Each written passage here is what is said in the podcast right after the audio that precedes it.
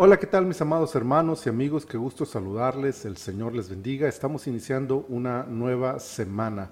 Disculpen la hora también, es un poquito tarde, eh, se nos presentaron algunos inconvenientes técnicos, pero ya estamos aquí presentándoles el devocional de este día. Este día lunes, lunes 12 de diciembre del año 2022 y estamos en la temporada 24, el episodio 14 de nuestro devocional en su reposo. El libro de los Salmos, en su capítulo 14, versículo 2, dice de la siguiente manera, Jehová miró desde los cielos sobre los hijos de los hombres para ver si había algún entendido que buscara a Dios.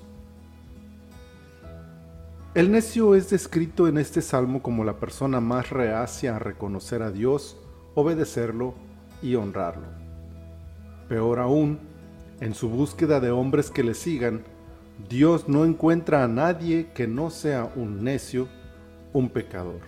En otras palabras, todos los seres humanos entramos en la definición de necios.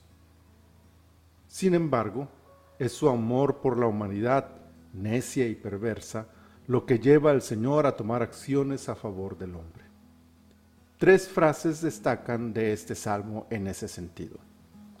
Dios está con la generación de los justos. En clara alusión a la maldad del hombre que se ha alejado de él voluntariamente y que oprime a los demás, Dios busca, se acerca y hace acto de presencia entre los justos.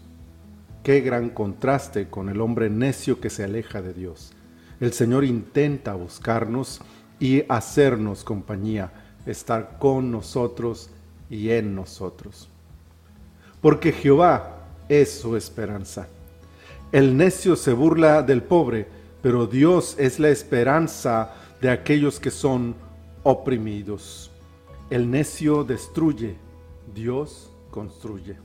El necio lastima, Dios sana. El necio oprime, Dios salva.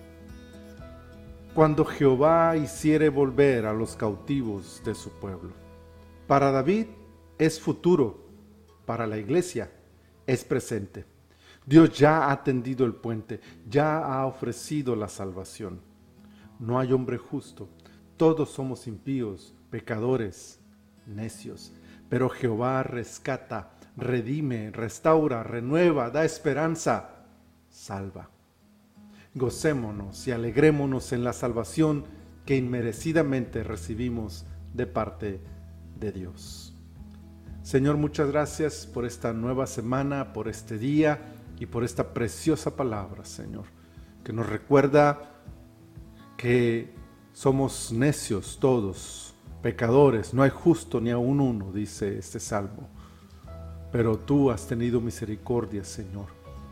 Y tú buscas al hombre y tú intercedes y tú salvas. Muchas gracias te damos.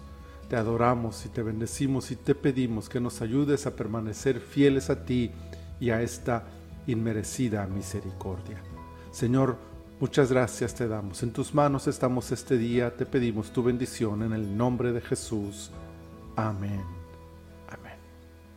Mis amados hermanos, que toda esta semana la presencia del Señor les acompañe poderosamente.